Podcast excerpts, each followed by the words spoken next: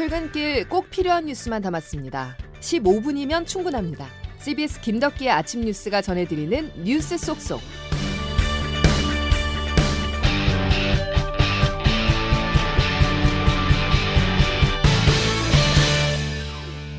여러분 안녕하십니까? 12월 14일 김덕기 아침 뉴스입니다. 어제 걱정거리가 눈이었다면 오늘은 추위입니다.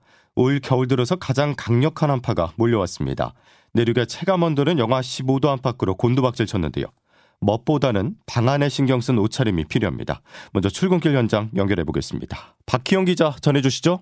네, 저는 지금 서울 은평구 녹번역 앞에 나와 있습니다. 어제 내린 눈이 쌓이진 않았지만 올 들어 가장 강력한 한파로 기온이 뚝 떨어졌습니다. 얼굴에 닿는 칼바람이 어제 아침과는 확실히 달라진 찬 공기가 느껴지는데요. 이른 새벽부터 출근길에 오른 시민들은 두터운 외투와 목도리와 모자까지 중무장을 하고 발걸음을 재촉하고 있습니다. 굉장히 추운 날씨 같아요, 오늘. 출근하는 길이에요. 차 두고도 이제 지하철로 가려고요. 제가 먼저 한 13, 4, 5도 될 것 같은데요, 오늘. 겨울옷도 입고 모자도 오늘 두꺼운 거 쓰고 추우니까. 엄청 추워요, 오늘. 추운 거는 바람이 차니까. 춥다고 해가지고 예, 모자도 쓰고 단단히 입고 나왔어요. 목도리도 하고. 서울의 아침 최저 기온은 영하 10도로 바람이 불어 체감 온도는 영하 15도에 달합니다. 도로 상황도 주의하셔야겠습니다. 주요 도로에는 제설제 살포 등이 이뤄졌지만 이면도로나 골목길, 경사진 도로 등은 살얼음이 껴 미끄러운 곳이 있을 수 있습니다. 차량 운전은 물론 보행자 안전에도 각별한 주의가 필요합니다. 현재 서울시 교통 상황은 평소와 비슷한 수준입니다. CBS 뉴스 박희영입니다. 얼마나 언제까지 추운 것인지 이제 기상청 연결해 알아보겠습니다. 이수경 기상 리포터. 네, 기상청입니다. 예, 서울이 영하 10도까지 떨어졌군요. 네, 어제 눈이 내리고 오늘 아침 올겨울 들어 가장 추운 날씨를 보이고 있는데요. 현재 서울은 영하 10도, 그 밖의 지역은 철원 영하 13도, 동두천 영하 12도, 대전도 영하 9도 안팎입니다. 바람이 강하게 불면서 서울의 체감 온도는 현재 영하 15도 안팎까지 떨어지고 있는데요. 현재 대부분 지방은 한파특보가 이어지는 가운데 낮에도 서울이 영하 3도에 머무는 곳이 아, 영하 3도 등 영하권에 머무는 곳이 많아서 한파 대비 철저히 하셔야 겠습니다 이번 추위는 주말을 지나 길게 이어지면서 다음 주 초반까지 예년보다 추운 날씨를 보이겠는데요. 예, 오늘 황사는 어떻습니까? 강력한 황사는 오늘 강추위와 함께 물러간 모습인데요. 대부분 지역에서 미세먼지 농도는 보통 수준이 이어지겠습니다. 오늘도 서쪽 지방에 눈이 더 내릴 것으로 보여 주의를 하시기 바랍니다. 현재 충청 서해안과 호남 일부 지역, 제주도 산간 지방은 대설특보가 내려진 가운데 이 지역을 중심으로 오늘도 1에서 5cm 정도의 눈이 내려 쌓이겠는데요. 경상도 서부 내륙에도 약간의 눈이 오는 곳이 있겠습니다. 지금까지 날씨를 전해드렸습니다. 도움이 절실하고 힘도 없는 유가족들을 왜 자꾸 반정부 세력처럼 몰아가는지 정말 이해할 수가 없습니다. 지금 와서 후회됩니다. 내가 왜 관심이 없었는지. 세월호하고 같은 길로 가지 마라. 권성동 의원. 그게 2차 가해고 갈라치기입니다. 법적 책임과 행정적 책임까지 확인하기 위해서라도 성의 없이 충분한 기간을 가지고 조사가 필요합니다. 대통령은 사과하십시오. 주어가 정확히 들어간 사과를 하십시오. 피지도 못하고 꺾인 우리 아들도가 유족들에게 지켜주지 못해서 잘못했다고 용서해달라고. 벌써 50일 가까이 지났습니다. 하지만 아직입니다.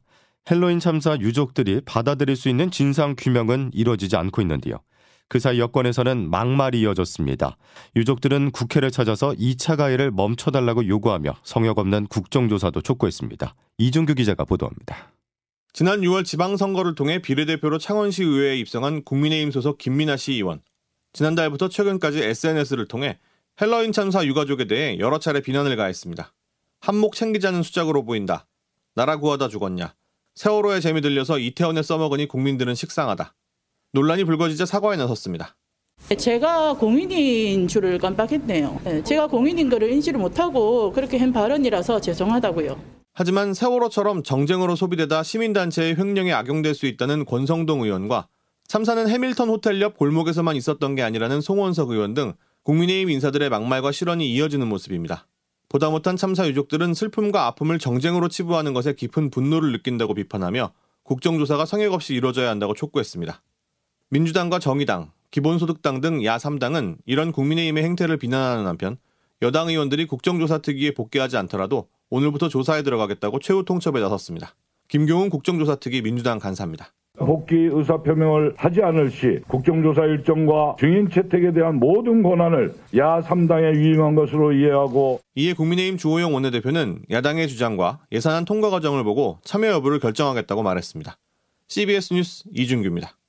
실타래처럼 꼬인 예산안은 풀릴 기미가 없습니다. 여야가 합의하기로 정한 15일이란 날짜도 오늘 딱 하루 남았는데요. 민주당은 합의가 끝내 불발된다면 단독 수정안에 처리하겠다면서 압박 수위를 끌어올렸습니다. 보도에 김기용 기자입니다.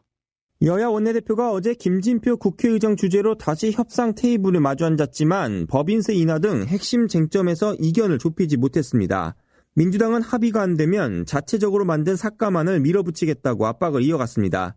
박홍근 원내대표입니다. 공표한 대로 어, 민주당의 감액 중심의 수정안을 어, 만드는 작업에 박차를 가해왔고 지금은 거의 이제 완성 단계에 있습니다. 국민의힘은 민주당이 내놓은 서민 감세안이야말로 포퓰리즘이라며 맞받아쳤습니다. 주호영 원내대표입니다. 정치 공세로 그냥 책임 뒤집어 씌우기라든지 이런 프레이밍으로 갈 것인지 그 내용을 보고 판단하려고 합니다. 김진표 의장은 협상이 결렬돼 민주당 단독으로 수정안을 처리할 경우 연초 추경을 편성할 수밖에 없다며 여야 합의를 거듭 촉구했습니다. 일각에서는 민주당이 이상민 장관 해임 건의안에 이어 예산안까지 단독 표결 처리하는 것은 부담인 만큼 예산안 협상 시한이 연말까지로 연장될 수 있다는 전망도 나옵니다. 여야 원내대표는 오늘 다시 의장 주재로 모여 내일 본회의 전 막판 협상을 시도할 전망입니다.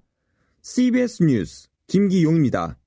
윤석열 대통령이 노동시장과 건강보험에 대해서 개혁을 외쳤습니다. 이전 정부와 정반대되는 정책들을 추진하는 것이라 입법 과정에서 여야의 충돌이 불가피합니다. 자세한 내용 조태임 기자가 보도합니다. 윤석열 대통령은 앞서 지난 5월 취임과 동시에 연금, 노동, 교육 등 3대 개혁 추진을 천명했습니다. 하지만 취임 직후부터 인사, 민간인 사적 채용 논란 등으로 지지율이 급격히 하락하면서 탄력을 받지 못했는데 최근 개혁 과제들을 본격적으로 띄우는 모습입니다. 윤석열 대통령은 어제 국무회의에서 문재인 정부의 대표 정책 중 하나인 건강보험 정책인 문재인 케어의 배기를 공식화했습니다. 인기 영합적 포퓰리즘 정책은 재정을 파탄시켜 건강보험제도의 근간을 해치고 노동 부문에서도 문재인 정부에서 추진했던 주 52시간제를 최대 69시간까지 허용하는 방안을 구체화하는 등 전 정권에서 추진했던 정책들을 폐기하거나 수정하는 모습입니다. 윤 대통령이 개혁 드라이브를 거는 데는 화물연대 파업 진화에 정부의 원칙적 대응이 효과를 봤다고 보고 정책 추진에 자신감이 붙은 것으로 보입니다. 우리 사회의 노동 약자를 보호하기 위해 흔들림 없이 개혁을 추진해 나갈 것입니다. 또 최근 지지율 상승 흐름 역시 개혁 동력이 됐다는 분석입니다. 하지만 대부분 개혁 과제들이 법 개정 사안인 점을 고려하면 여소야대 공문에서 야당의 반발 등 진통은 불가피해 보입니다. CBS 뉴스 조태임입니다. 새해 특별 사면 대상으로 거론되고 있는 김경수 전 경남도지사가 가석방을 원치 않는다고 직접 밝혔습니다. 어떤 이유 때문일까요? 양승진 기자입니다. 연말쯤 단행될 새해 특별 사면 대상에 이명박 전 대통령과 함께 김경수 전 경남지사가 거론되고 있습니다. 하지만 김 전 지사는 가석방을 원하지 않는다. 이 전 대통령 사면에 들러리가 되지 않겠다는 입장을 민주당 기동민 의원을 통해 밝혔습니다. 정치인 사면에 복권을 제외하면 가석방과 다를 바 없으니 구색 맞추기 식으로 김 전 지사를 끼워 넣지 말라는 취지입니다. 복권 없이 사면만 되면 2028년 5월까지 김 전 지사의 피선거권은 제한됩니다. 그럼에도 민주당에선 김 전 지사에게 기대를 거는 목소리가 작지 않습니다. 이재명 대표 사법 리스크로 당이 위기를 겪는 상황에서 문재인 전 대통령의 메신저 역할만으로도 당의 결집 효과를 이끌어낼 수 있다는 겁니다.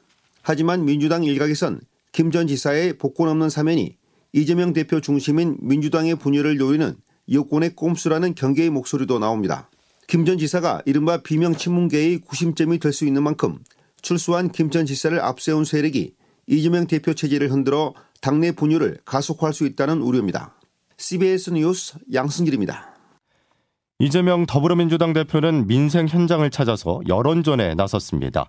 어제 충남 천안의 전통시장을 찾은 자리에서 윤석열 정권의 야권에 대한 전방위 수사를 언급하면서 공포스럽다고 직격탄을 날렸는데요. 한번 들어보시죠. 요즘 말하기가 무섭다는 분들이 많이 생겼습니다.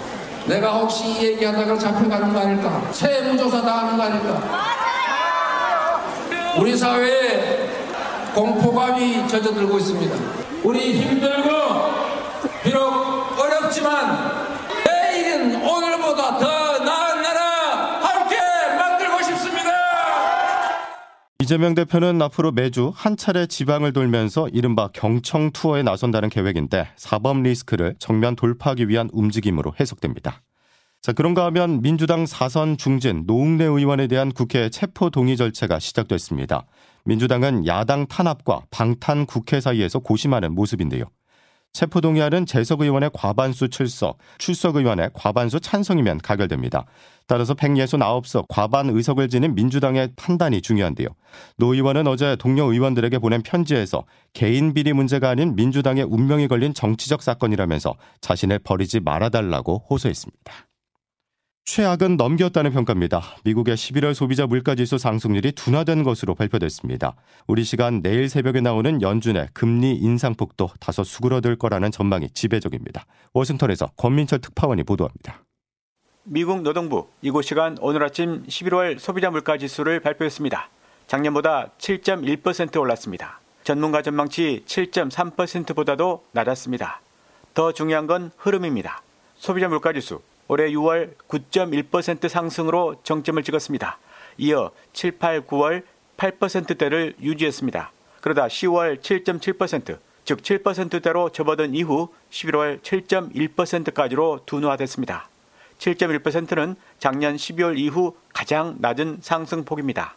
가격 변동폭이 큰 식료품, 에너지 가격을 뺀 근원 소비자 물가 상승률은 더 긍정적입니다. 대국민 담화에 나선 조 바이든 대통령 입가에도 여유가 묻어났습니다. 오판하지 마세요. 아직 물가는 높습니다. 아직 할 일이 많습니다. 그러나 좋아지고 있습니다. 옳은 방향으로 가고 있습니다. 바이든 대통령 말대로 2%대 목표 물가까지는 갈 길이 멉니다. 그러나 오늘 통계 미국 경제 회복에 희망을 보여줬다는 평가가 많습니다. 오늘 내일 열리는 연방 공개시장위원회의 금리 결정에도 고무적인 신호입니다. 미국 언론은 연준이 금리 인상폭을 0.5%포인트로 낮출 걸로 확신하고 있습니다. 워싱턴에서 CBS 뉴스 권민철입니다.